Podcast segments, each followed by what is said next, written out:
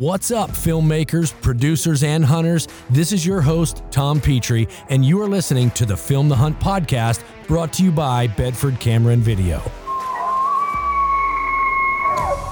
Film the Hunt is your leader in outdoor video education and is designed by both myself and Nick Ventura of Become One. I think we've designed this curriculum so that we can provide the training to help you develop an eye. I think one of the best things about cinematography is like when people break rules and it works. It's tough to film a hunt. Yeah. You really have to want to do it. Yeah. And to, and to turn that into a story is a very tough thing. One of the best decisions I've ever made because it changed sure. changed my life. Matt. Oh my gosh, dude, that Jason Matzinger, welcome to the Film the Hunt podcast. I appreciate it. I've been waiting for this invite. I'm oh. surprised I'm guest like 87 on the list. Where can you buy that, you think? Uh, Bedford Camera and Video. I've talked about it enough on the podcast. I think people have figured that out. Have you ever dreamed of working in the outdoor industry and unsure of what that next step should be? Film the Hunt, the industry's leader in production education and the most trusted source for job placement. Welcome back to the Film the Hunt podcast. We are upon another hunting season. As you guys know, in the past, we've taken you along with us on our hunts across the country, both Nick and I. Um, and I happen to be out in the great state of Colorado as we speak with a hell of a crew. Uh, I don't have all of them sitting around the table, but I've got a majority. At the moment, I'm going to introduce to my left one of our newest students, uh, graduates, I should say, and our first ever on a trip with us, a new friend of ours, Josh Sprouse. You've probably heard him on the podcast before from the schools. Welcome, Josh. Thanks, Tom. Thanks. And uh, no, you're done speaking. That's all the time you get. and, uh, I'm just kidding. Uh, yeah, it, it just went. Uh, oh, they're not working now. They. Oh, I turned them down. That's why. Oh, that was the cheering one. there was it. There it was.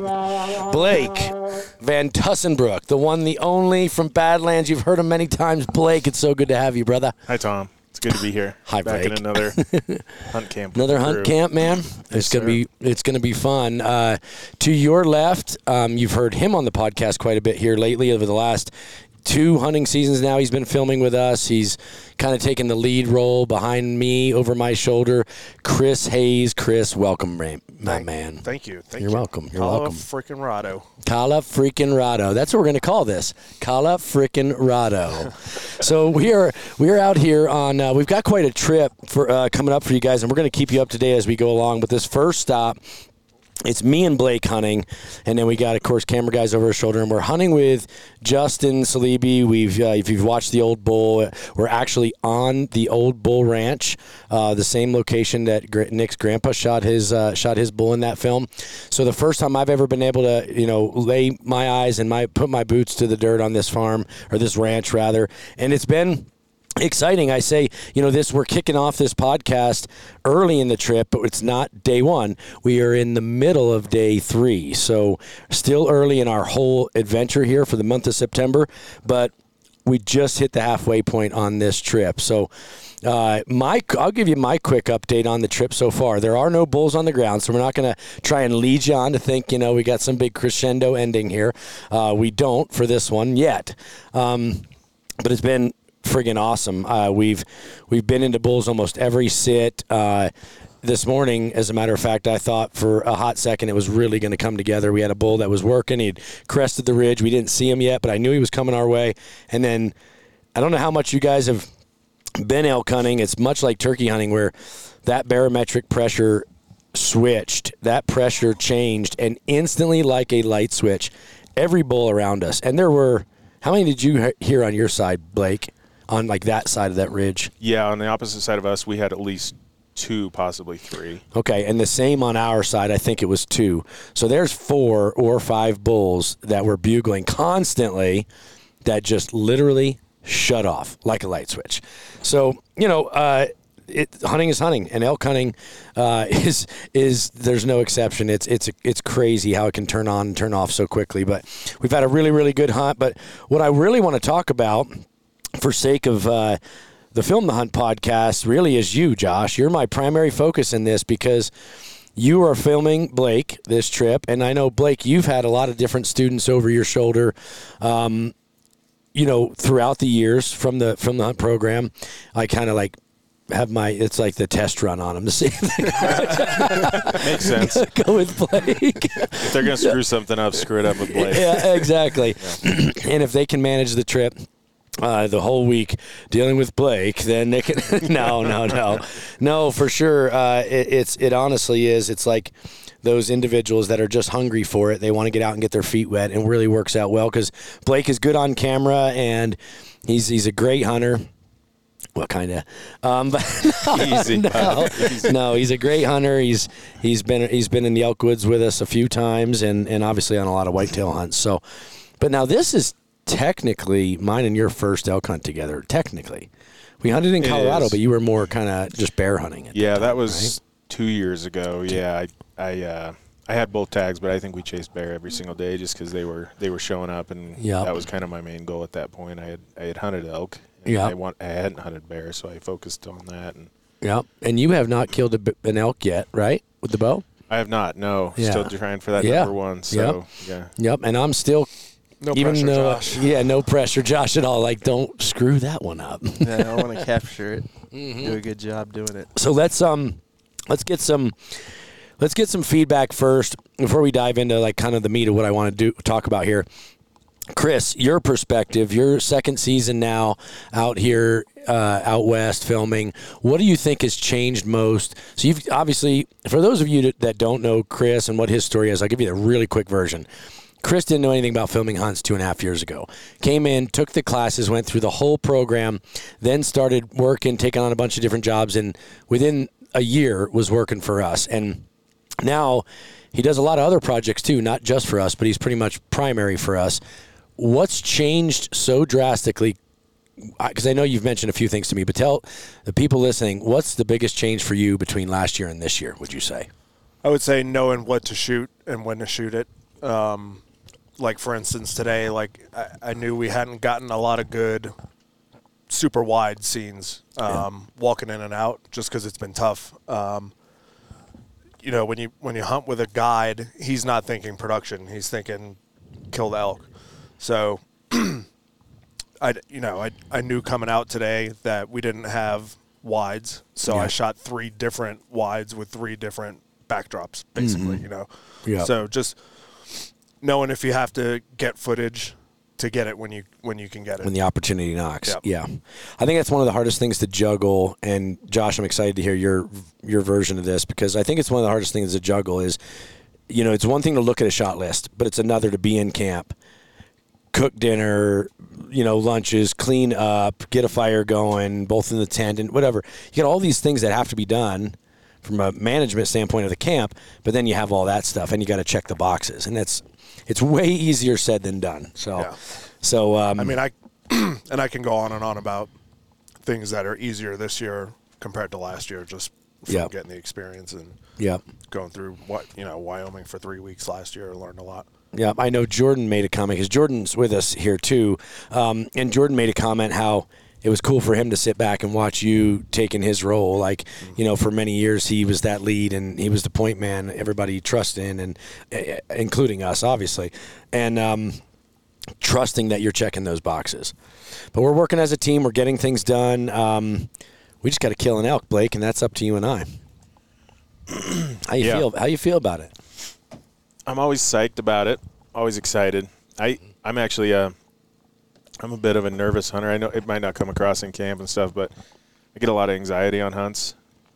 That Really? kind of that kind of I just want to get it done. Right. Feeling, even though I enjoy every minute of it, it's like I'm pretty anxious Yep. for the moment, and then Yep. um, I don't know if it's a pressure that I feel to get it done or something because of because of the job or just the Yeah. atmosphere, or me just wanting to have hunt success. But I, I am pretty anxious when- Right. when I'm hunting and stuff. So it's it's interesting. I until I can get something down and done, I, I So does your anx- does your anxiety r- rise as you go further into the hunt? Then it does. Yeah, I, I think I crescendo at a certain point, and then I start coming back down to Right. It's not a great feeling, but it, I, I almost get in like this. Okay, it's probably not going to happen. I, I can start acclimating back to Right, right, right. just, just knowing it's not gonna, it's not going to happen. Like so. this Right. morning, I thought I thought it was going to happen for you. Oh, I yeah. Yeah, and, that, and that's a felt good. normal hunt, right? Like, or a lot of hunts, not every hunt, but a lot of them just have ups and downs. Rises It's and fall- crazy. yeah. Uh-huh. Like you think it's going to happen, then it doesn't. It's just that wild swing of emotions from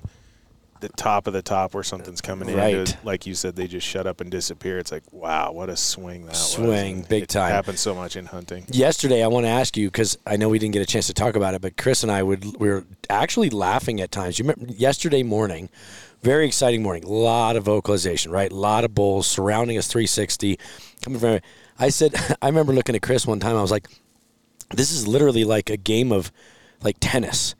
It was like one way, one time we're looking over at you guys, like, oh, he's coming in, he's coming in. This is gonna happen for Blake. Here it goes, here it goes, and then like they stop bugling over there, and then all of a sudden behind us, over by us, is like, oh, this one's he's coming in. Okay, we're getting ready. It was weird. It happened like five, six times. It was like boom, boom, boom, but it was Yeah. crazy how And that happened. It was, and and it's almost too much. It's like the very first bugle we heard was in a direction we weren't expecting. So then all of a sudden you're like, oh man, not only do I have to try to reposition for that opportunity, right.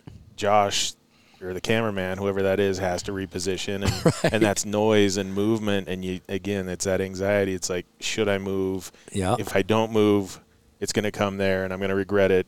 If I do move, I risk bumping or being seen, or it's just a lot going on, and you have to make split second decisions. And then, like you said, it would swing back the other way, and then we're in the wrong position again. It's like, Right. Good grief, what do we do? Right, exactly. It's bad enough, you know, from a hunter's perspective, but then knowing you're trying to get it on film, you're working with somebody you just met too. Like you, that's Yeah. another thing. Like you and Josh just met three days ago when we started this hunt. So that's always a hurdle that I don't know if I'd call it a hurdle, but it's it's something, right? It's a piece to the puzzle. You guys got to get to know each other pretty quickly. Yeah, yeah. You, you learn you you do pick up on each other's mannerisms, the way you communicate. Mm-hmm. Um, I've hunted with Jorden so many times. We almost have like, and I'm sure you do too, an Yeah. unspoken kind of. Yep. You know what each other's thinking. Uh, we, we don't have to communicate if something's coming in. I don't have to ask him if he's on it because I we have this system where he's going to let me know if he's not. Otherwise, I'm going to shoot. And I, I discussed that with Josh. I think our first sit, like Yep. that's the way I like to hunt. Like I'm going to assume you're on it unless you let me know otherwise. That's great. So That's a little, great little tip. things like that you pick up on, or you make your own rules, but make sure you and your cameraman or whoever's with you are on the same page, so Yeah. you don't get in a bad situation and have questions. Yeah. No, that's I'm glad you brought that up because that is that's that is a great tip. I was going to ask you if you had any tips for people, uh, you know, cameramen, and maybe you have more. Do you, Blake? Do you have any tips for these new camera guys going to to hunt with somebody professionally? You know, not just filming a buddy, but that they've never met before. Similar to what you just suggested, because that was awesome. Yeah, I, I think. Yeah, I was thinking about that earlier. Kind of the perspective of just purely a hunter who's having somebody put with them to film them is, Right. is unique in that. Again, there's that anxiety level of you're adding a Right. you're adding a level of toughness to the hunt because you're doubling the movement, you're doubling the noise, you're doubling everything. So from a hunter's Mm-hmm. perspective, I don't know if they're tips per se, but I'd say what I'm kind of looking for in a cameraman is invisibility. You know, Mm-hmm. Yep. like Yep. if I don't know you're there, perfect. Like Right. Right. um, And that comes down to everything from just making noise, moving equipment, Yeah. um, Yep. moving around. I mean, luck. Like the great thing about film the hunt, I think, and what you guys do is a lot of the people that come through it are hunters, Yep. and they already understand Yeah, how to yeah. how to deal and how to be on a hunt and be quiet and Yeah. limit movement and things like that. So Not just Um, content creator from some media company or something. Yeah, It, it's different. It's a Yeah. different way of, of filming, right? I, Mhm. I I hunted Montana a couple years ago on an elk hunt, and and the group I was with had hired a cameraman who had he did beautiful work. He but he had done like surf films and snowboard films and stuff. Never been on a hunt. Mm, he, showed interesting. Up, he showed up with like um, surplus store combat boots, and because he didn't know any better, and like. so- Was that the dude that was with you when you w- drove by us at the helicopter? Um, no, that was a different guy, but Was it it was that guy? it was that hunt. okay. But amazing videographer, but he had no idea how to film a hunt from the way to dress, the way to move, and it was he Yeah. spent the whole hunt educating him rather than being able to step in and, and know how to be stealthy. But and and on the other side, personality wise, I think is a big part of it too. Just mm-hmm. you might meet somebody and instantly get along, and especially if you're easygoing personalities, but it's not always going to be the case. Sure. you, you might come in as the as the producer, cameraman, and have an aggressive type hunter personality. I mean, Yeah. I, I'm sure we both know a lot of people who hunt that are a different person when they're hunting. They get For sure. aggressive and, and firm, and the mm-hmm. personality kind of changes. So Yeah. I think just being flexible, personality wise, and and kind of you probably just kind of can not conform, but Yeah, I know learn how saying. to deal with that person Adapt. to keep it adapt, to keep it up to keep it civil and smooth. I mean, I, there's no point in Right. Adding friction to a situation where you have a lot of potential friction For points. sure. I mean, there's there's some wild, like we talked about, crazy things that happen on hunts that Yep. play with your emotions, and that relationship has to be pretty pretty mild for it to work out. Exactly. You end up with disagreements and arguments, and Yeah, which is doesn't make makes the con. That's going to make the week real long and uncomfortable. That's for sure. Yeah, so and it- Josh, you probably remember we talked about that in the classes. Like that's one of the things I talk about is basically keep your opinions to yourself unless you're asked when it comes to the hunting aspect of it especially mm. like you know you might you might think you should go after that bull and you know and go at him direct and bugle your way to him whereas you might be like no I want to do this this or this right? It's there's no reason in jumping in and giving your opinions on the hunt you know just unless you're asked hey what do you think man I don't know what the hell to do here you know Yeah. because that can come across forceful and so I think that's part of what you're saying I know we talk about that a lot anyway absolutely, yeah. I mean, so at this point, Josh and I are just trying to get through the week. It's not going on that well. So, so right. Yeah, so, so- basically, everything you just said was all him. It was just he's a tough guy to get along tough with. guy to get along with. Oh yeah, No, it's it's been good, and, and one thing I, I've enjoyed about Josh is uh, he's a curious person. Person like Right. he hasn't been on an uh, elk hunt before, correct? Not until we started this week. Yeah. never So have. so elk hunting's a totally different Brand monster, new. right? It's different from almost every other type of hunting. sure. Um, people compared to turkey hunting a little bit, but I mean it's it's Right. that on steroids, you know. right.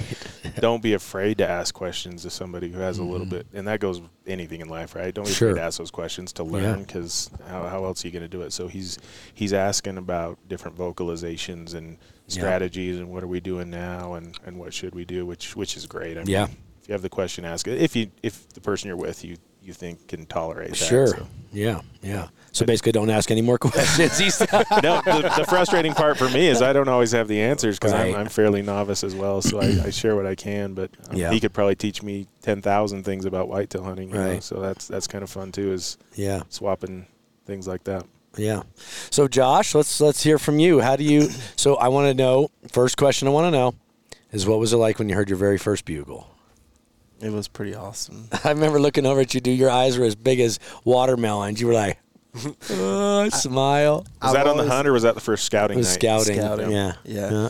Yeah, I'd never heard one before until that time. And you, you know, you see TV and things like that, but that doesn't do it justice at all. And it was a ways off when it Mm-hmm. It was, bugled, but yeah. still, it was pretty awesome Yeah. to hear it um, and to actually see it. It was with Yeah. a bunch of uh, cows and coming down a hill, and it was trying to round them up. And, Yeah. and we I wish I could have been a fly on a tree next to you yesterday morning when they were just Hammering. surrounded I was by 'em. nervous. I was so nervous because I didn't know I didn't know which direction it needed to be. And that's the other thing. Like Blake was just saying, like you know, trying to work with the hunter as a producer. One, you know, you teach this in class that you need to be a hunter 1st Mm-hmm. and that's very important because you you're not going to understand to Blake's point what a hunt's like. And this is Right. not like any other hunting that I've ever done Right. before. um, and so different. yeah, it's a little different. So it's similar to turkey hunting, but it's not quite like it. Right. Um, Yeah. So yeah, just being flexible, and then you know, just yeah, you, you want to produce a good show and produce a good film for Mm-hmm. the hunter, and um, you know, putting yourself in those positions of you know your angles and far enough away, close enough together Mm-hmm. that you can c- still communicate.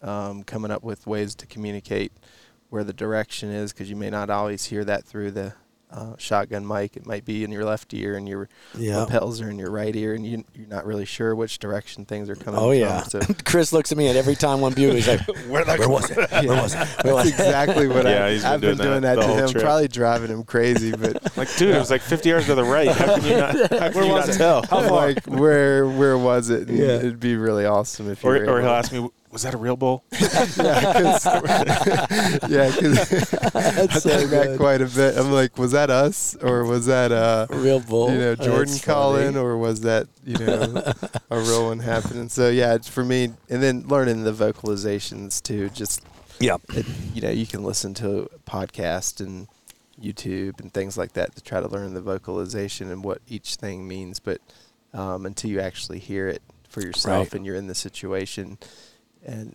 and what situation's being dealt to you at that Right. particular time, that vocalization could mean something totally different. you Yeah. know, so Yep. um, Yeah, that was an exciting one. I you talking about not knowing which direction of it. I remember looking over at you and be like, "Lens be facing this way, then lens be facing this way, then lens be facing us, then lens be facing." It was Yeah, just I was- you were I was on y'all because I didn't know if they were coming your way. Yeah. and you guys, then you guys were on us. you know, and they were, you know, I could envision that actually happening yesterday. Like when I'm watching, I'm like, because I look back at you and you were on us. I'm like, if that bull comes out in front of us, he's going to get me and that bull. Yeah. And the same for you guys. If it had come up that ridge, we could have went somewhat wide and had you guys. Yeah. a- And, that elk, it would have been freaking awesome. That was a great setup yesterday morning. Yeah. Just a, a funny about what happened yesterday. I shot a lot of stuff in 120 frames. yeah, you did. Like the whole day. I Oh, was I, di- I didn't hear this. Oh you yeah. didn't- I was really nervous that um, you know I was going to miss the shot and not get it in you know in slow motion. Um, so I stayed in high frame rate for um, most of the morning. Yeah, Because So he I, I look great in slow motion. Shot like the whole time. Just a hair how, flip. How many gigs was it? Uh, Chris? It was a lot. It was 60. I remember you guys were dumbing footage, and I hear Chris go, "Hey Tom, Mir, need you." I'm like, "Oh, this is serious." I go, over, like, "Is he supposed to be shooting 120 all day?" so just to clarify, like the the goal for this year was to try and get all the kill shots in high frame rate. So what Josh is saying is that we had bulls all around us all day, and every second he thought that a bull was coming in. So it's so he, he Just never played it switched. Yeah, just left it in 120 for the whole day. I wasn't about to double tap. I didn't want to double tap Solid the, strategy. yes, the record is. button, you know, and just yeah. I figured if we didn't need it all in 120, then you know, you say never delete Oh, a file, shoot. but I'm sure a lot of those can get deleted.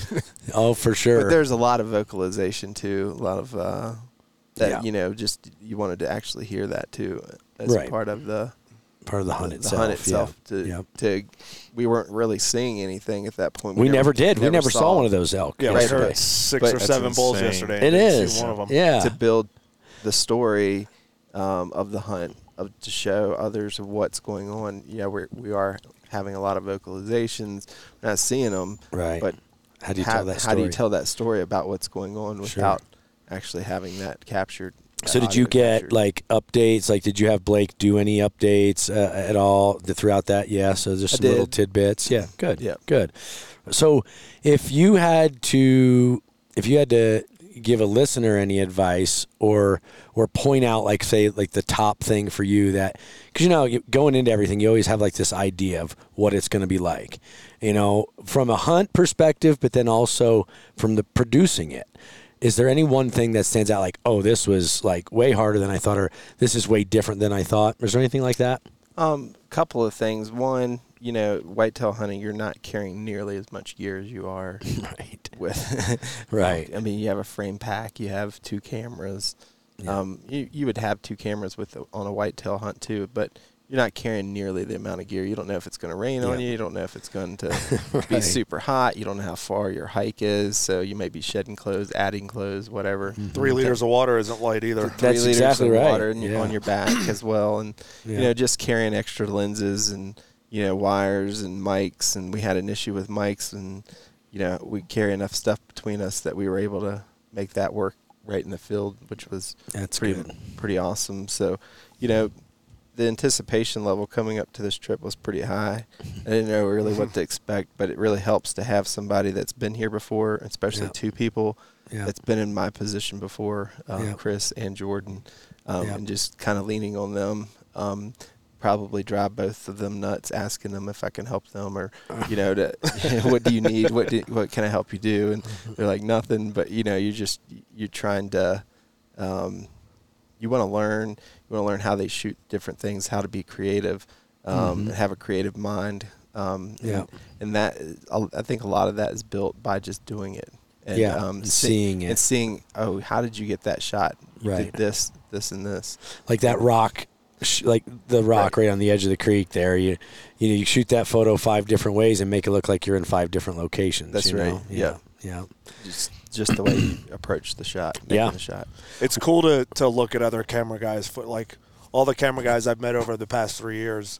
You know, you learn from all of them, and then you apply your own creativity, and just that blend of creativity hmm. to, to kind of come up with your own style and own, own Yeah. creativity. It's huge. yeah yeah I, I, agree. I, I i've told people for years like look there's no there's really no right way to do it right? There's the there's the the tech you know the technical Yep. and the basics but then from there the creativity is going to vary. Um, but watching other people do it and then watching the end result of that is is a good way to learn. You know, I, I always talk about being a sponge, right? Soaking up everything, but then also having a filter.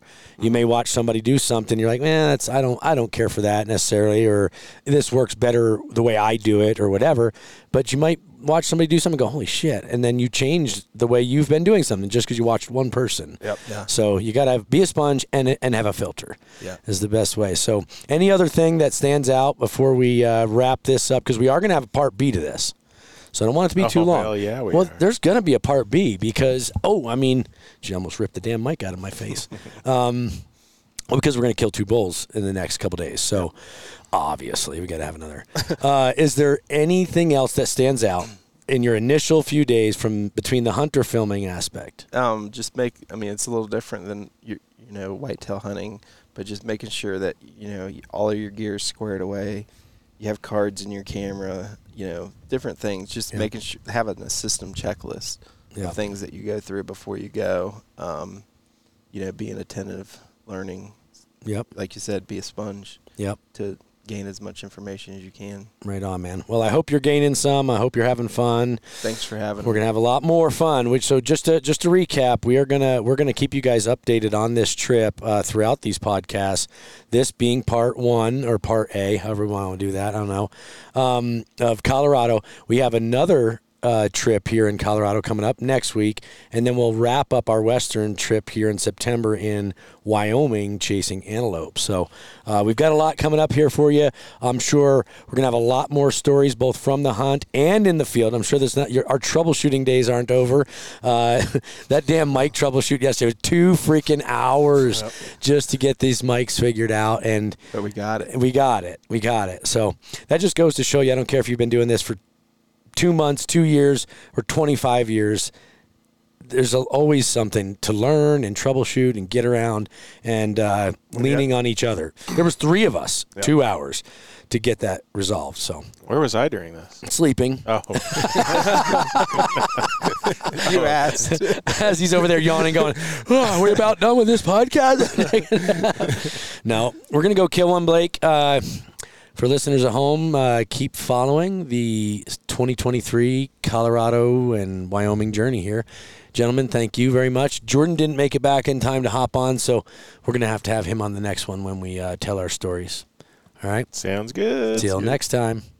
Bedford Camera provides everything you need, regardless of your budget or skill level. Whether you're into shooting photos or filming your hunting and fishing adventures, you can speak directly to their outdoor division so you can feel confident they understand your needs. The outdoor team at Bedford's isn't there to move product off the shelf fast. They are there because they care and to help you get into the gear that's right for you. With seven store locations and a huge inventory of product, they have what you want when you want it. Bedford Camera and Video. All right, we're back here. We're not back. We're actually still here in Colorado. Uh, but part two, we promised you a part two coming. I'm going to first start off by breaking the bad news. We didn't kill on that first trip. Mm. Blake may or may not have gotten an opportunity, but he's not here to talk about it, so we won't we won't throw him under the bus, even though he, he missed. But no, uh, what we will talk about is trip number two. We're out here still in Colorado. We're uh, about an hour north of where we last hunted. Um, we still have two tags to fill, uh, but two new people hunting now at this point. I'm done. Wah, wah, wah. Tom did not get a shot, unfortunately, but want to talk about a couple quick things here. Uh, one of these, th- there's this hunt that we're on right now is really, really special to me for a couple different reasons. One, uh, it's the first time I've ever gotten to reverse roles with the one, the only. You know him from the podcast, from many, many episodes. There's lots and lots of words made up because of him. Ladies and gentlemen, the Suge. Jorden, welcome, my friend. the crowd's going wild.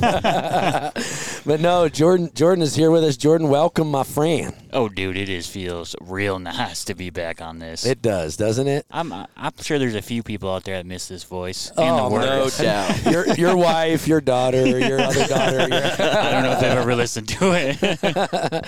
no, but uh, Jorden and I are reversing roles for the first time in eight years of elk hunting together. Um, I'm over his shoulder doing some calling, and you know, got a camera. Even even though I'm not primary camera like he was for me for years, I've got a camera, snapping some photos, shooting some content. Uh, but really, just elk hunting together and running a call for him. So it's super super cool. We're only on day one of the hunt, uh, but we've had an amazing you know 24 hours here, and what we've seen, a lot of elk. yeah, right? it's, yeah, I mean, it's been outstanding. Um, yeah, it's Yeah. been, been good. We got elk to hunt. We, we've kind of come up with a plan here in, in, in the last 24 hours, and I'm excited about about you know the rest of today. So Yeah, when when that's usually half the battle is, is finding elk, right? And uh, when we were able to go in the first morning, we saw elk right off the bat. So uh, super positive, feel good about the week, and the terrain is beautiful. it is gorgeous. A lot of aspen. A lot of aspen, and they're starting to turn yellow right now. So which is uh, uh, super exciting. It is. It is. So we're you know this this uh, this episode is certainly going to have a part two because we're just kicking it off. I guess that'd be part three, Colorado, then, right? Because this is part two. So we're just wanting to kick it off with you guys, kind of set the stage on where we're at, what we're doing. We got a beautiful, beautiful camp here, a couple Montana canvas set up, and we've got a big cook tent and and. Uh, beautiful valley. We are just in the middle of what seems to be nowhere, right? Um, beautiful scenery and one of my favorite looking camps that we've ever been in.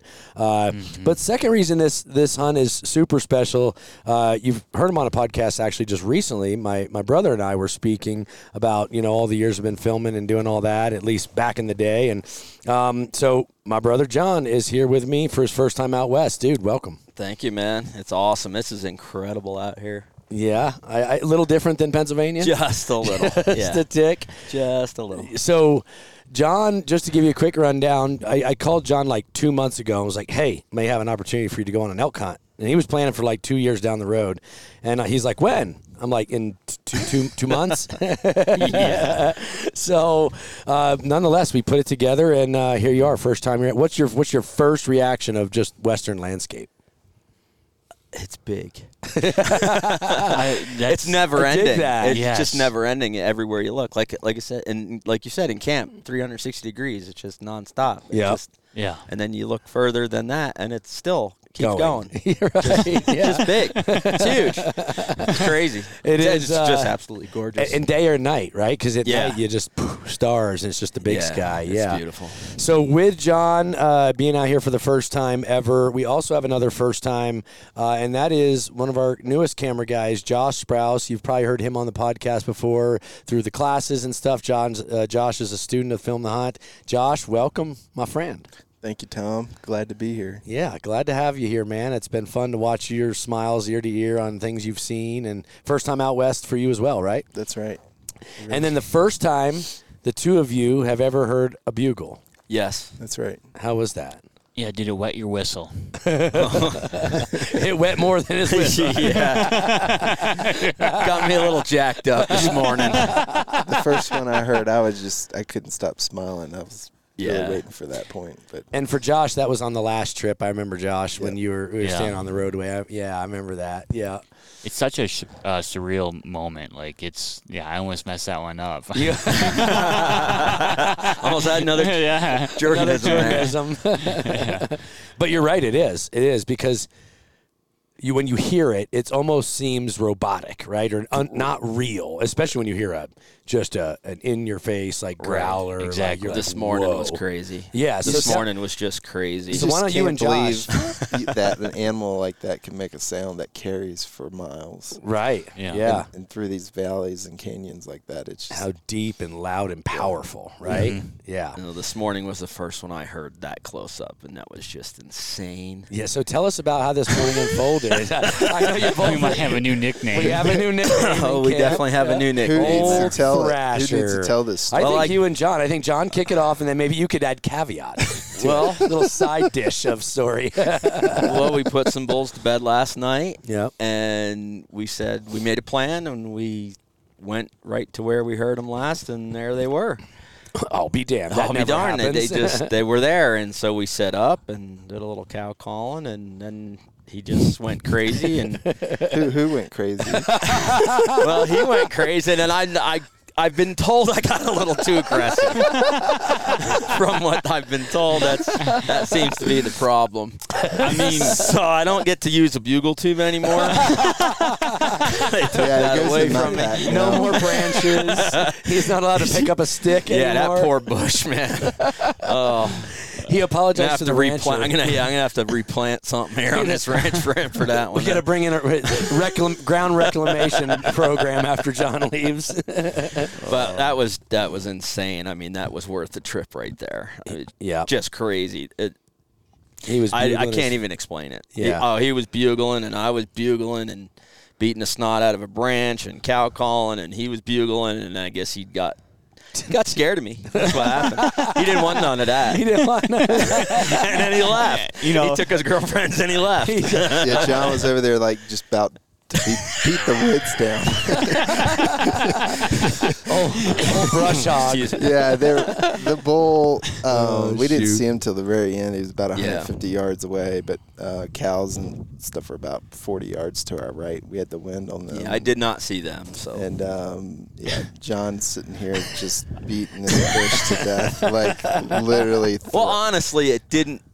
It didn't seem like 150 yards it. away. It seemed like he was like 300. Uh, absolutely. Yeah. Yeah. yeah, so It's just yeah. the way their their sound carries, you know. And Yeah. Yeah, and the way it drifts down some of these canyons, like it, it can seem. I'm like, there's no it's way he's gonna hear me. I better beat this stick harder. so like through my time here, and some of you may know, you know, Chris Hayes. Yeah. He's kind of set the level of like you know like the, the tone to like the max is, and that's twelve. Right. You exceed ten, but you go to twelve, and we can go there No. quickly. Right.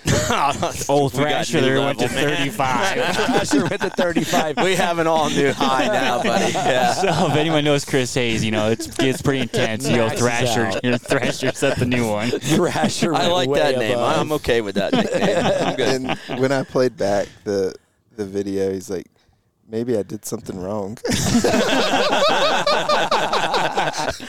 well, I will, I'm here to tell you that uh, I think Jorden said it um, best earlier when we heard this whole story. But it's like you go in there, you yourself, John. I remember you saying like, oh, "I'm not going to bugle. I'm just going to do some small, soft cow calls. I'm going to nice and easy." And then we all said, "Oh, that's a great way to play it. We're going to do this thing. Like we're going to go in. We may bugle, but we're not going to go straight to 35, right? Like." We're gonna read the bull's temperature. We're gonna go in. You're gonna soft, slow, and do it. But here's the other the other fact is is you also did exactly what almost every first time elk hunter will ever do because you get they take over your Oh, body, man. Yeah. your mind, Yeah, that's everything. crazy. Yeah, and there's there's no controlling it. So congratulations on doing what everybody else would have done too. I could just picture him like I could picture him with a stick in his hand, looking like one of them big wind socks. You're like, "Ah!" That's probably about what it looked like. I'm sure. yeah, it was Just pretty much like that. you know what I mean? Just arms flailing, not even looking anymore, right? Just, Just smacking it as hard as he could. and then wondering, and then wondering why how they saw him. Yeah, they're looking, the bull's looking straight at him. All the branches were broken off. I'm looking for another bush. I'm going, man, uh, ain't nothing left to hit on that one.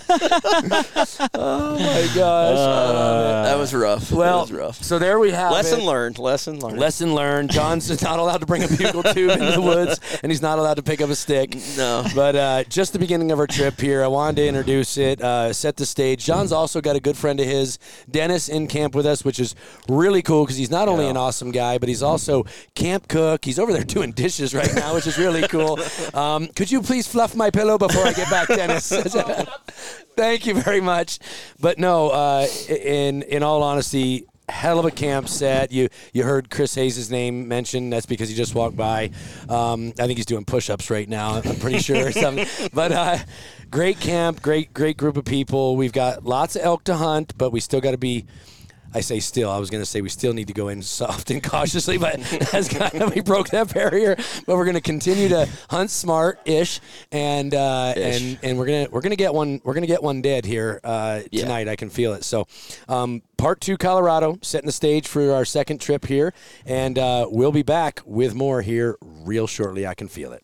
Hey guys, Nick and Tom with Become One and Film the Hunt. With each season, we continue to strive to make our production the best that it can be, which is one of the reasons why we choose Canon. From cameras to lenses, they are performing when and where we need them to. We can trust that the image quality will be second to none. And when it comes to making the purchase, we trust our friends at Bedford Camera and Video with their knowledge and their ability to get us what we need when we need it. All right. Well, we are back. Uh, and I'd love to say that it's like the next day and that we just killed a bull and we're packing them out. I would absolutely love to say that, but no.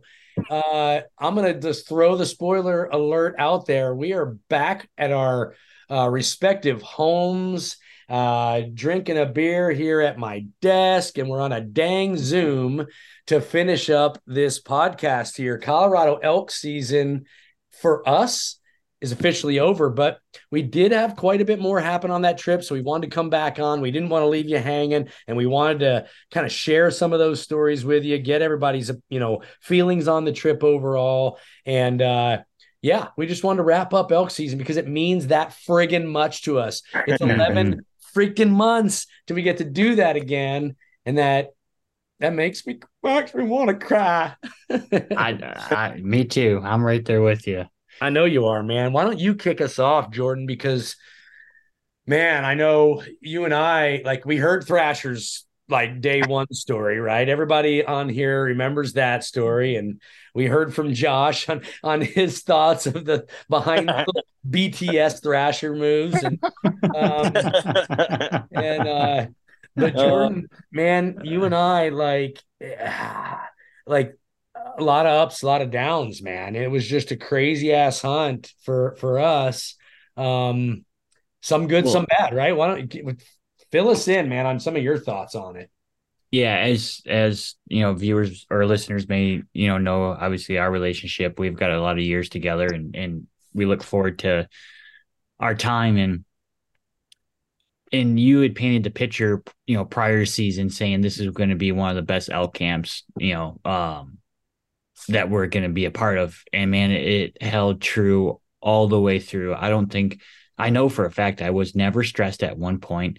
I had I laughed so much my gut hurt. You know, it, it the the campfire stories, um, just so much uh good came out of it. You know, It- yeah, obviously you want to kill an elk, um, and that's the ultimate goal. But you just can't get those memories and that that friendship and bond, and you know, anywhere else. So super thankful for all that. Um, it was different for me to be in front of the camera. I remember Chris asking, he's like, "Hey, you want to do an interview?" I was like, "Uh, I sure." Usually, I ask that question. you know, it's, a- Right. it's one of those situations. You're like, what do I do with my hands? You know, you, you're so you have your your routine and you know what to do when you're behind the camera, but you know, it's just odd being in front of it. And uh, I had a blast hunting with Chris and you, and and yeah, it. We Let we saw elk. this. Oh yeah, Yeah. we did. We did. We Yeah. definitely saw elk, and I do want to go. I do want to touch on you know that side of it for sure a little bit. But before we even go there, let me ask you this question because I don't think I asked you this yet. Um, or maybe I have. I don't know. Uh, so listeners, excuse me if I have. But like for you, not just being in front of the camera, but for you to kind of sit back and watch Josh and Chris work and watch them bicker, right? Get into all their little squabbles. Oh right? my. Out in the field, in the tent, in the morning, at night, and stuff like that. But here's Josh. Josh is back and just giggling. Yeah. But what was that like for you, Jorden? Just kind of, you know, yeah. Really, and I'm glad you asked that because I've I've been thinking about that a lot lately because I I've been in those guys' shoes so much over the last ye- you know six years Yeah. and know what they're going through and I appreciated this opportunity to, you know to kind of relax a little bit and let those guys take the the wheel and and it's a, actually a true testament to the students that come out of this out of the film the hunt course you know it, really is it it shows that they know how you know they understand how to you know run the cameras and and operate but they also know that there's going to be grit and there's going to be hard times and there's going to be late nights. And and see Josh and Chris execute it the way they did and never complained once. Like never was super awesome because that that made me reflect on like you know I just I, I know what it takes to to produce a high end TV show or a high end high end film or whatever it may be, and those guys killed it. And it was fun to to listen to him bicker because it it reminds me of the days of you know Justin Mueller and Frenchie and I you know back in the early Montana camps you know like Yeah. just everyone you know kind of getting on each other a little bit and just having that Yeah. like brotherly love and Yeah. uh it, Yeah. it was cool and so There's a lot of uh there was a lot of that coming. It's so funny to like you hear that tent like they were over there, you couldn't see them, you know, and it just but Josh, and you just hear that. Oh, you- yeah. Oh, this is gonna be good. This is gonna be good, you know. But uh oh it, it, it, it you know it, everyone's different and everyone has their own ways Absolutely. and i've never seen a wall tent at 90 degrees like josh uh had it so yeah,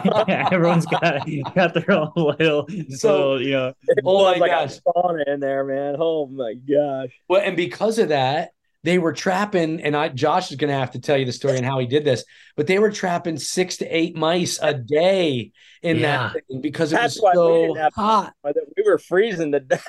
I know. We burn a little fire for like a couple hours, let it go out. But but no, old Sprouse, he uh he he dead. He I'm gonna have to let him explain his little mousetrap deal. Josh, what was you gotta tell the listeners what you did to catch all those freaking mice. So I just uh, took a milk jug and cut the lid off of it, and then stuck two plastic knives in there full of peanut butter, and uh, basically built a ramp out of a piece of scrap wood that we had there for the fire. the mice would climb the the wood and jump down onto the the plastic knife inside the milk jug, and then they would fall into it would dump them into the water, soapy water below, and they wouldn't be able to make it out. yeah it's so awesome Just so awesome camp life freaking mousetrap, man. I they mean, had we them had crawling out of their bags. They were like all over our face and everything. Like, yeah, they were they were in the bed with us. It was pretty That pretty weird. sense because it was so warm in there. That's why they were going in. And then we Exactly. Like I said, This was like- it wasn't too it wasn't too warm in there. It was just right.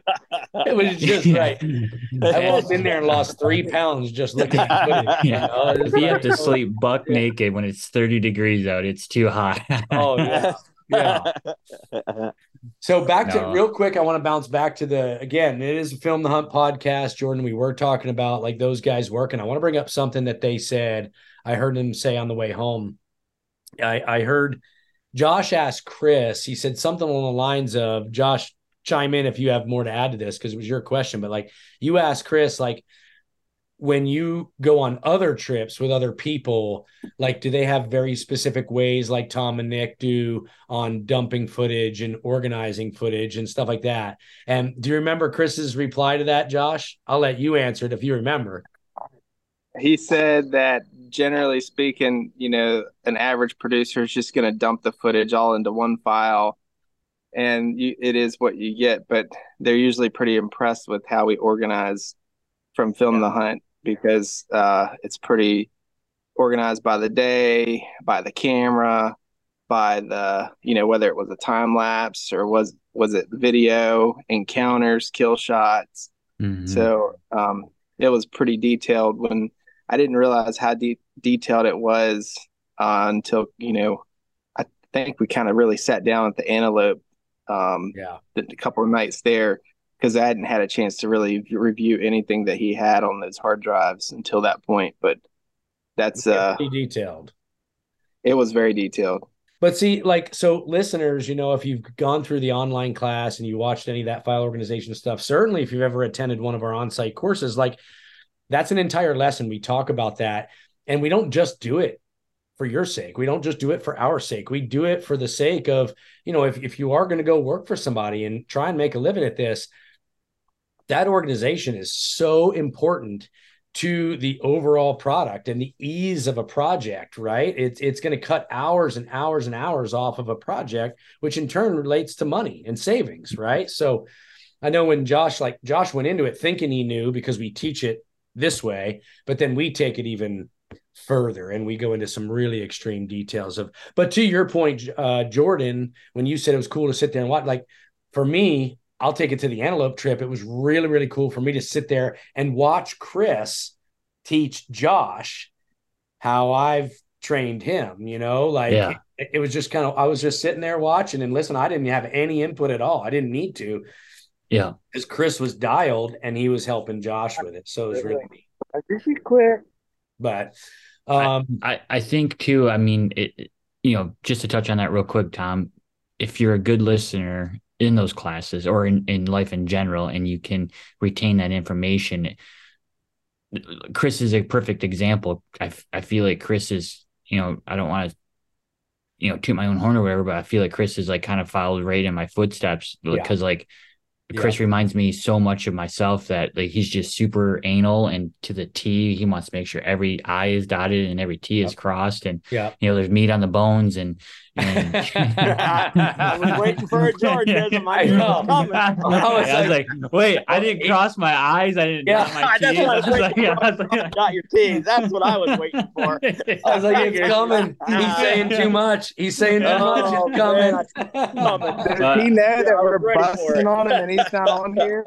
Huh? Oh, Chris? No. No, Yeah. no, we I- no, I did. I sent him an email prior to and said, just warning, we're gonna be talking a lot about you on this. No, I didn't at all. No, no. Um, no, we're gonna But- get Chris on the uh the antelope one, Josh, here coming up. I'll reschedule or I will schedule that with you and him because I do want to do a podcast on that. Uh because we had a lot to talk about there as far as film and production, right? Like Yeah. A absolutely. lot. The whole episode was built, you know, in a unique fashion. So, um, Josh, what about you? Do you have anything else to add from a production standpoint? Um, being behind John, you guys didn't know each other coming in. You spent an entire week together. Um, good, bad, ugly. Uh, learned. You know, how, how did that whole experience go for you? So, like, I would say that you know, not knowing the person was it was good and bad. You, you know, the first time we had met was at your place, obviously, like two weeks prior for a couple of hours. But, um, you know, we didn't know how each other worked, what each other's expectations were. Um, you know, I want to please whoever I'm serving, if that makes sense, and uh, to you know make sure that we're we're a team. But um, yeah, just not um, as far as on a production standpoint, um, not knowing that made it a challenge at first until we kind of got our flow and and Yeah. figured out like what the other person was going to do, and then um, you know just trying to keep your brother contained. you know, especially especially after he I crashed realized the bush like he the living crap out of the forest. yeah, most people Yeah, break the thought the ice. John broke gonna- the trees early on. yeah yeah very quickly. Um but uh anyways uh yeah just we overcame a lot of different things. And you know there was times where he would ask my opinion and and as a producer it's not really my position to ask you know but i would give it to him like Sure. you know this is my opinion but it's not necessarily the right or wrong way you know and i think as a producer just being cautious on giving your opinion is important. Um and I, I i said that a couple of times to him you know just i don't know. Um yeah, we, you know, every hunt's going to be different. Every hunt's got its own different challenges, but I think it's important to to know that you're all there for the common goal, and the hunt does come first. Um, that's what produces the film. It, Mm. But yeah, I don't know. It was very, it was very, it was it was great. I Awesome. enjoyed it. Awesome. Well, I commend you, man. You did a really, really good job. And and for listeners out there, just to remind you, uh, as we're on this final leg of Colorado, that you know Josh wanted an extra level of education. Josh was looking for more, right? He's that student that has come, taken everything, excuse me, and he wants more. He still wants more. And you know, I, I thought he was going to be a huge asset uh, to both the production, but also to camp. And so I extended the invite to Josh to come out and to do just that. It was kind of from from get go. It was understood it was on an internship basis. It was the trade off for you coming and doing this is that you're going to be in it, man. Like there, you are in the middle of us producing television in three weeks, so you're going to learn by default. Like I don't have to sit down and teach you. Chris doesn't have to sit down and necessarily teach. Jorden doesn't have to. You're going to learn by default because you're in the middle of all of it. Like you said, you learned the detail, how detailed we get with file organization by just being there and watching. Yeah. it, right. Yeah, Um, that that was that was really important to see. You can teach it, but actually to live it and do it, it is two different things. What is another? What is something else that maybe stands out, Josh? Is like a you learned it because you were just there, kind of a deal. I And mean, I'm sure there we was a brief- lot. But We briefly talked about this in class, but um, the need to do recreates as a producer, um, there's going to be need to, needs to do that at different times that you can't capture every single thing um, initially when it does happen, and the ability to, you need- you have to have that ability to go back and kind of replay it exactly how it occurred to show all angles um, and to have cutaways and things like that and not knowing to what degree that would be i mean I've obviously we'll talk about that more in our next podcast that we're Yeah. going to do that you're speaking of but yeah, yeah um i think that that occurred a little bit with you guys um you know with with you and chris but um when i was filming blake on the first one it was just it it having to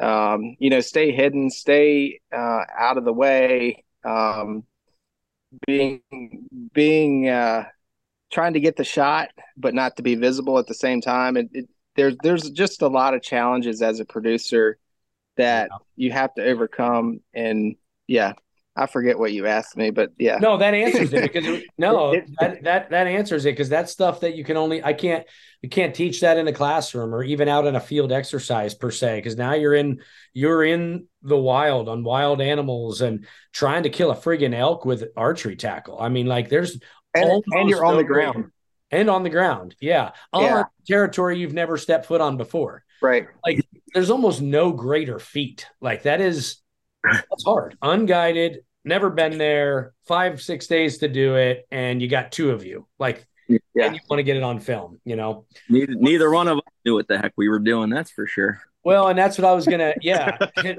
and and that's a that's a huge, huge disadvantage. I mean, Jorden and I, you know, maybe know a thing or two, but hell, we still got a lot to learn. But that definitely gives us an advantage on the hunting, but it still doesn't do, you know, it's the production of it's still super freaking difficult, you know.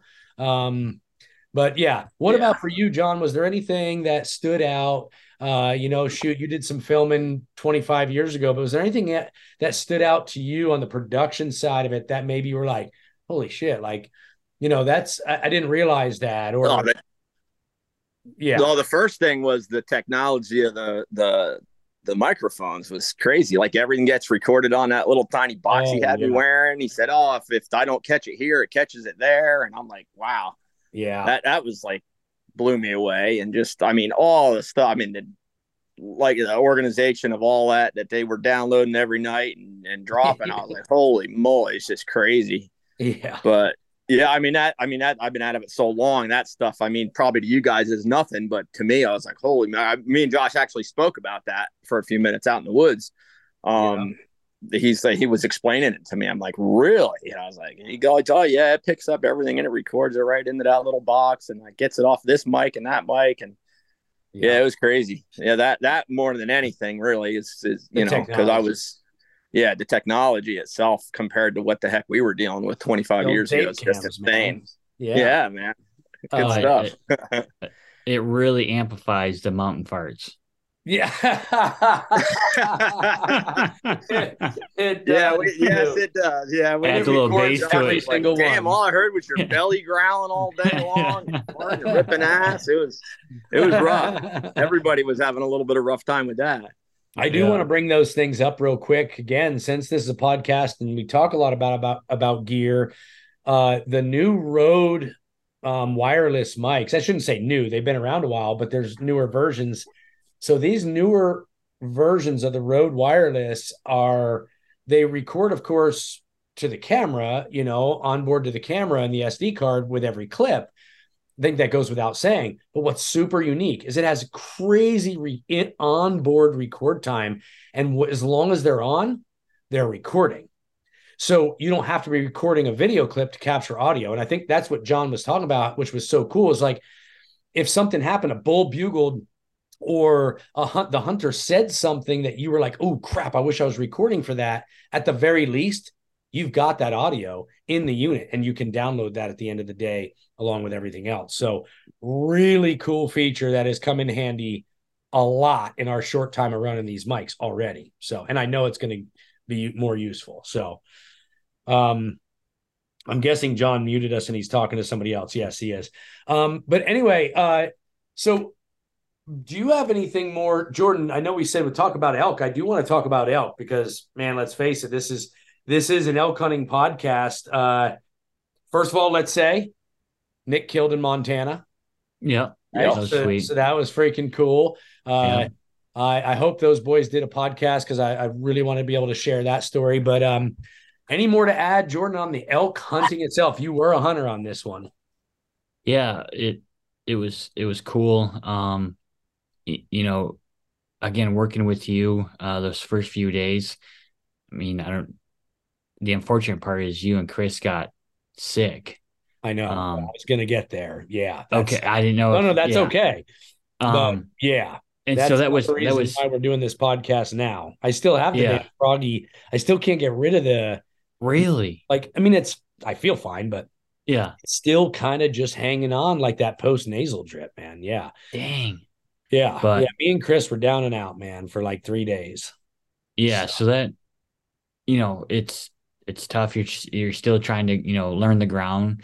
Um we were into elk right away uh the first morning. Uh we we saw a herd and we saw th- three or four bulls shooter bulls. Four, yeah. Well, yeah, Um, three shooters, yeah. and we sat up and they were kind of working their way uh, up the drainage to us but then it you know started to downpour and i chose you know that i wasn't going to shoot a bull during you know a downpour just thought it was the ethical thing to do. So we backed out and came back in that afternoon and again as an elk hunter you constantly learn and Yeah. when you're in that moment and you have a learning situation you're like gum i wish i wouldn't have done that but you know as the week went on, things got a little bit tougher. Uh, the elk definitely knew we were in the area, and then you know you guys had gotten sick, and Yeah.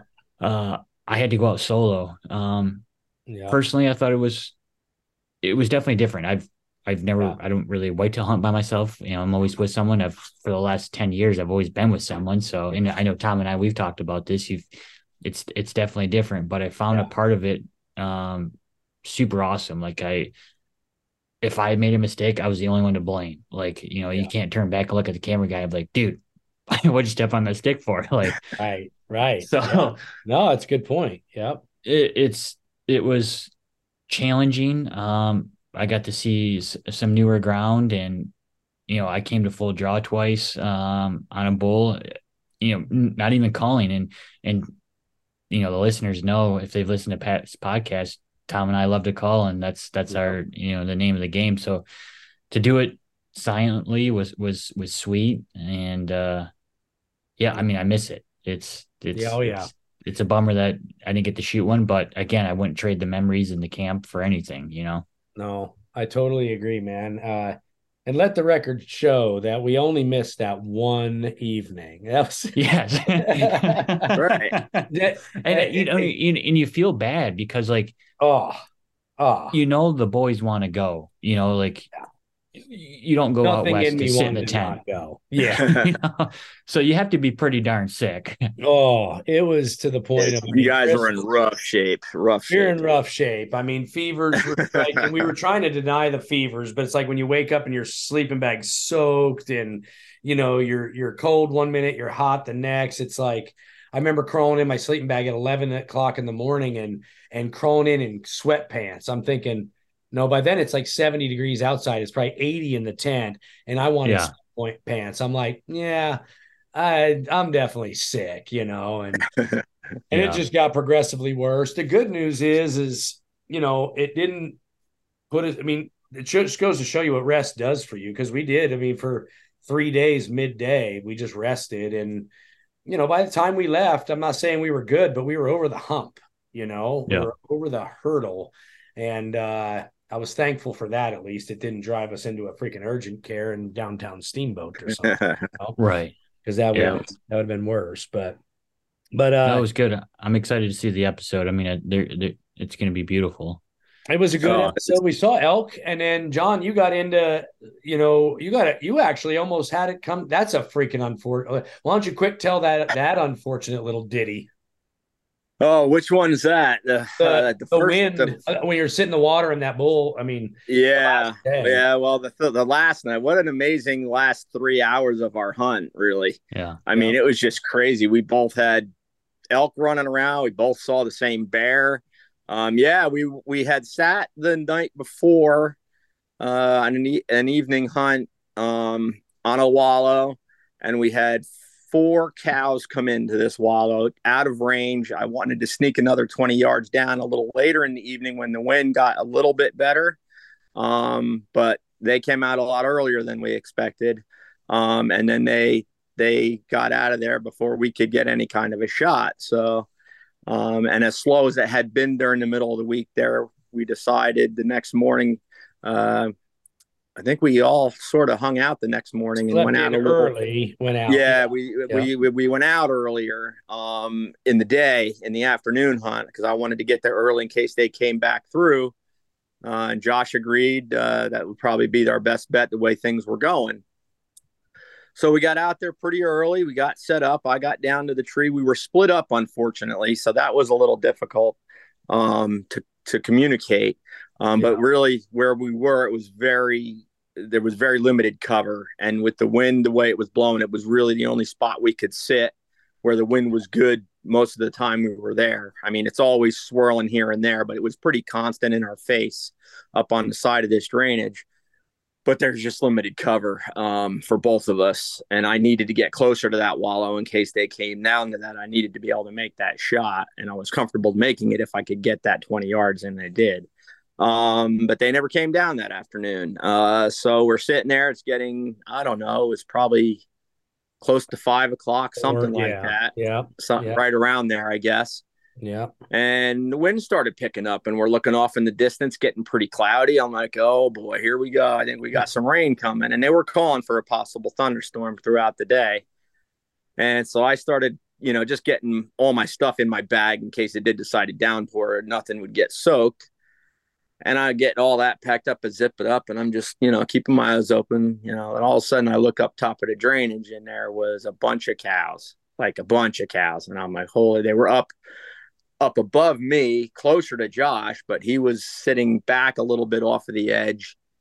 I didn't know he couldn't see them. So now I'm like, I'm talking into the mic, like, okay, I'm telling Josh, okay, here we go. We got them coming. They're coming right down the drainage. All of a sudden, there's a bull and he's pushing them right down to us. I'm like, holy moly, this is going to happen. Now I'm thinking to myself, all right, I got tension on the string. I'm going, okay, I got a tree in front of me. I'm sort of behind a tree so I can shoot left or right of it. I'm like, all right, am I going to shoot him on the right side of the tree? Am I going to let the cows pass and then let him pass too? But then the cows might get them. It got 300 things through my head on what I'm going to do. And then out of Thrasher. nowhere, just Thrasher. big. Uh, yeah, big. I was, I was calm. I was just, I, it was just rolling through my head. I was just, I was breathing. I was like, okay, here we go. And they were moving. I mean, I, I was 30 seconds away from drawing the bow probably. And just that wind was picked up really hard with that storm coming through. And I felt it. And I was just, oh man, here we go. And sure enough, not three seconds later, you know, the cows, everything just exploded and they all mm. took off up back up into the mm-hmm. dark mm-hmm. timber. Um, and it's just like I was 30 seconds away from putting tension on. He was pushing them right down the drainage, right to the wallow. I mean, he was cut, they were coming. And little did I, I'm talking into the, I'm talking to Josh. and going, oh my God, here we go. And then, you know, and after they blew out of there, I, I texted you guys like, oh man, they blew out, blah, blah, blah, blah. And I think you, you asked Tom, oh, did you get some footage? I saw, yeah, it's got to be epic. And Josh is like, what are you talking? Oh no, I'm sorry. Before that, yeah, there was a scraggler cow. Yeah. Scrag- this is when I got yelled at a second time. there was a scra- there was a scraggler cow at the tail end, like a minute after they all blew out of there. So I'm like doing lost cow call, lost calf, trying to get her, you know, maybe to stop, maybe come down, maybe you just in the in the confusion of everything, she'd just come running down, thinking there was one of her calves or something. Josh is going, no, no, no. What are you doing? Don't cow off. Blah, blah, blah. I'm like, what are you doing? It's like, doesn't matter. They're all Stop, gone, man. stop. What is it? I'm just the one last hurrah here. You know, I'm like, give me a fourth break. down, fourth down in an inch, man, with three seconds on the clock. I'm going for it. So he's like, no, no, what uh. are you doing? I'm like, so finally, after that, that blows out here, I text you guys and you asked, oh, to get any footage? I said, oh, yeah, man, it's going to be great. You know, This, that, and the other thing. Well, he didn't even see him. Yeah. Because he was the way he was, he was he was up the drainage a little further, but back a little further Yeah. than me. And the cover that was there, he didn't see any of that. Well, I he saw the one cow.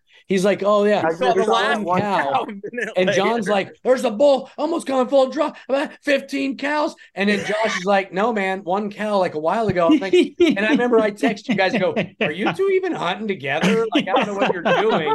I had no clue that you know that was the bad part about sitting apart is yeah. we you know there was just there was no it was hard to communicate. I mean he'd text me and then I would talk back into the microphone or or I'd text him back or something and it was just it was a cluster mess is what it was but Well- um it was it was just a crazy the whole the whole trip. I mean that first that second morning I mean, that was just worth the whole trip right there to have a bull bugling like he was and then get pissed off at me and bugle more at me and and just uh, and then if we finally did see him he came down out of that timber and collected his cows and took off but that that was worth the trip right there but then we bear. had four You saw a bear that night. yeah and then we saw but well that Bear. was the thing after that all happened we figured out what happened Yeah. jorden happened to be down on the blm on the north side of the property Yeah. and uh, he was seeing stuff and he had bulls in. and i told him what happened and he's like well i'm coming up that way so we'll keep your eyes open then he saw a bull and i was like well i don't know that seems to be awful fast for them to get over there but ended up being a different bull It turned into. Jurassic Park. cows. we had about 12 to 15 cows with ours and a bull and a chocolate horn bull i guess is pretty popular up there i guess Uh, everybody knows them and we're trying to kill them and i had almost two opportunities at them It's crazy. um, and and then then he heard that, but he probably heard our bull and the cows after he had that thing. And then when we sort of made a plan to try and uh, you know last hour of the night, let's try and do something. No sense in sitting here now. So then he's coming up, we're going up the other side, and we're trying to cut him off. And it was it was chaos that last. That's when you took your detour. Yeah, well, I thought the trail was supposed to go up and around, and it all the way went all the way around a different way, and you know, you just I remember not knowing, and then Jorden, I'm I'm like, like, oh, we're going the wrong "Where way, and then I hell felt bad. 'cause I is was like, oh, Jorden's sitting, Oh. Uh, Jorden's sitting there waiting on us, and we totally screwed this up by a oh, half Oh, yeah. hour. I was like, I sat there and had a cup of coffee, ate lunch, just waiting on him. Josh is Where like, where the the heck hell? are you going, man? I said, I don't want to go all the way up there on that side. We got to get over here because that's where they're going. It was just, it was chaos. And then as we were working around to where they went, all of a sudden Josh was like, bear. I looked up on the ridge where the elk cry, and sure enough, I mean, and he was big. I mean, I could see he was big, and he was, I don't know, Yeah, 200 awesome. yards from us, and and he looked big up there, and he went up over the top, and then I wasn't Three five minutes later, tops. He's like, "Oh, dude, the bear just came running by me." I'm like, "Holy moly, that's crazy!" Oh yeah. It was just absolute chaos that last 45 minutes of the it was night. the bookends just, trip, man. It was what, oh, it trip. was. It was great. It was. I mean, it was everything I, I- and more that I hope. I mean, the only thing that would have made it better was an elk down. Well, but, I mean, I know. I That's mean, it what we always country. say. yeah, the country was amazing. Uh, to have the experience that I did, I had three very close to having an opportunity Yeah. at a shot. I can't, Yeah. I can't Yeah. say, you know, it just, Yeah. you know, I had a couple on, you know, one was absolutely my fault for losing my shit, but Yeah. uh, and then the other two just Weather circumstance. and- you know, it's just it Weather and just- wind, man. If that doesn't, Yeah, screw- that screws wind, ninety percent of and- elk and- hunts. Period. Yeah, and It just, Uh, yeah, yeah. It was it was it was just the whole thing. The camp that was my first wall tent uh, camp, so it, the whole experience was just awesome. Good friends, good food, good everything, man. It was just a blast. I got to I make can't sure. wait. we got a I can't wait to do it again because I will do it again somehow, some way. I will do it again for I sure. figured. I figured. John, I gotta say, you didn't lose lose your crap. All you did is became an elk hunter. yeah, that's right. That's exactly right. yeah, yeah, exactly. As You you don't don't have have those- elk hunter that goes on their first elk hunt and just says, "Yeah, it was easy, cool, calm, collective. Just zip one through." Yeah, no, yeah, I hear you. I Yeah, you must not have too much emotions built up inside those bones of yours Yeah. because it'll Yeah. it'll drive you over the edge for sure. Oh yeah, I- yeah, oh, no man. doubt about it. It was, uh, you know, it was it was just an Good. awesome experience all around. I'm glad. Josh, you got anything to add there uh, as far as your your final thoughts? I'm obviously going to pick your brain a lot here on this antelope one coming up, but do you have any final thoughts or or anything on this whole two trip Colorado deal? No, we had a great crew. Um, second trip, we had some great cooks. Yeah. Dennis being there, that was really nice.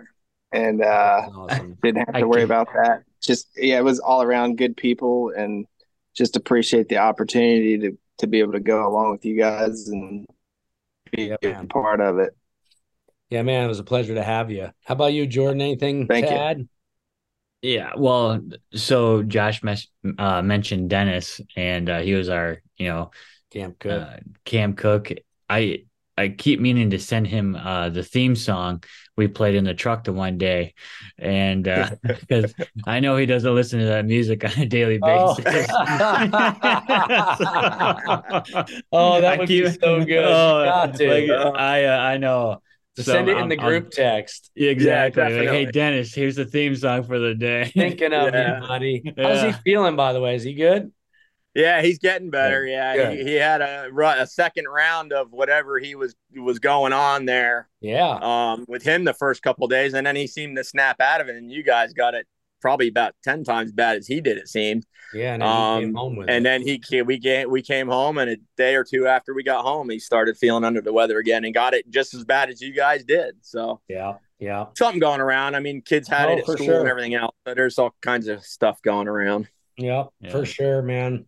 Well, we had uh we did. We had a really good time. We did have elk encounters. Jorden, you know, we we came close a couple times. We had some some other rises throughout the trip where we were hopeful and you know that didn't pan pan out. Uh um, one in particular I'll talk about really, really quick is one night, one evening, Jorden and I had all these bulls come down chasing cows right in the center of the whole property. We thought, oh, this is going to be an amazing morning we get up there in the morning and uh, we cautiously and and use our brains. We go in there smart and and uh, use the wind and thermals right. And we get up in there and okay, nothing, nothing bugling, just letting them do their thing. Press in a little bit further, get up towards the center where we think, okay, well they could be up here a little bit further, and then we start hearing bugles up the ridge a ways. And make a long story short, we in our minds we thought, okay, well they've already started to move up towards bedding. You know, it's getting daybreak here. Well, long story short, we go another 100 yards, 200 yards. We're starting to come up with a game plan. And all of a sudden, 40 yards away from us, a bull barks or an elk barks. Another one barks. This one bugles. You hear all this thrashing. we just we just blow elk out. Uh, and Yeah. had no frigging clue they were there. And you know, that right there is another example of just elk hunting small. You know, everybody talks about oh, private ranch. You're so lucky. You're so lucky. Well, you know, fortunate, yes, and love it, yes, but you blow out elk on a 900 acre private ranch, they, they're gone. You know, and boy, they Oh, were yeah. gone. And Yeah. uh, yeah, yeah, they were there, and and it wasn't even like we did anything stupid.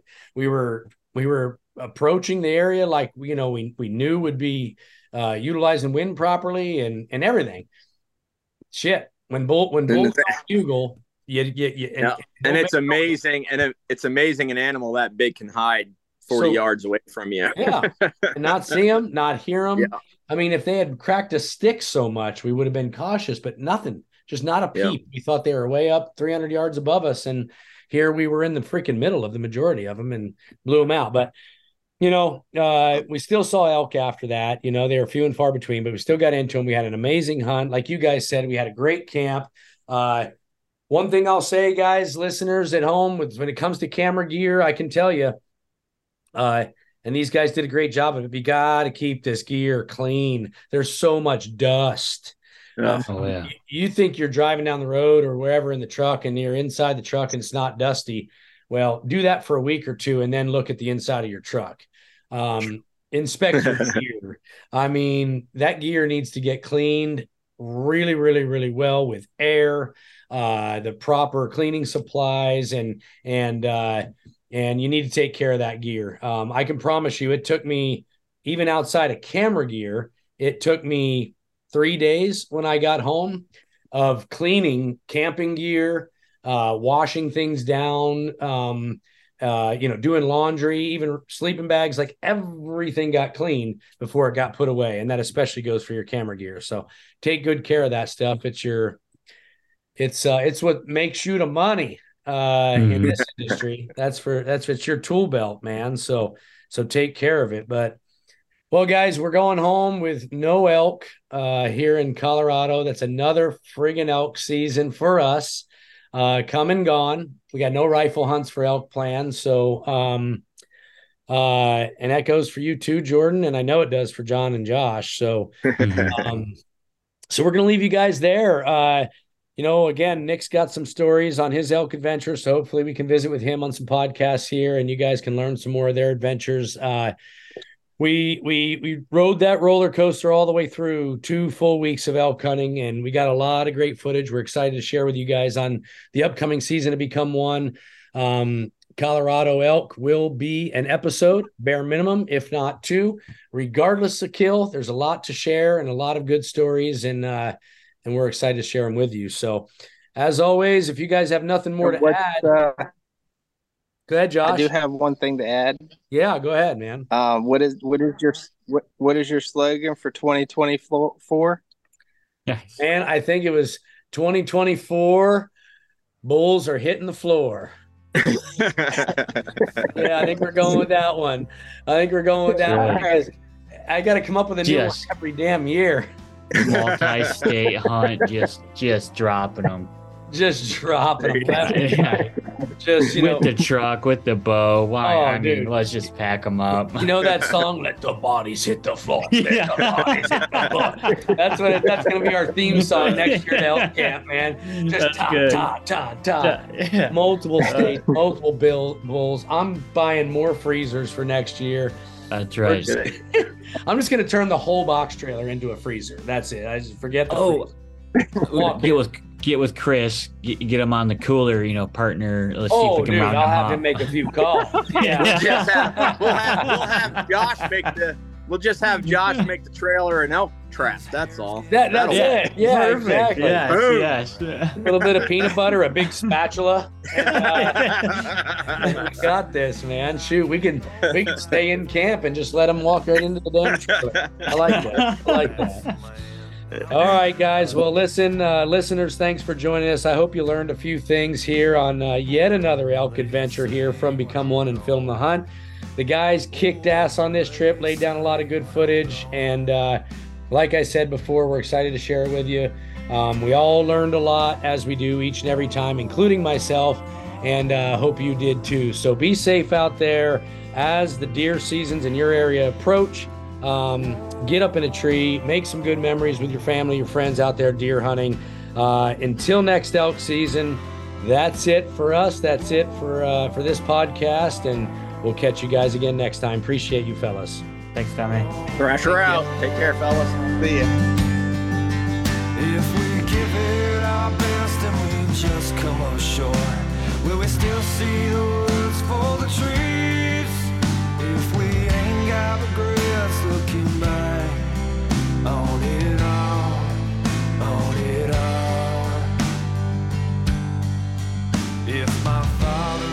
say that I'm proud of you, son. That's the man that I'm trying to become. Oh, what will they say when I'm gone? Oh, what will they say when I'm gone?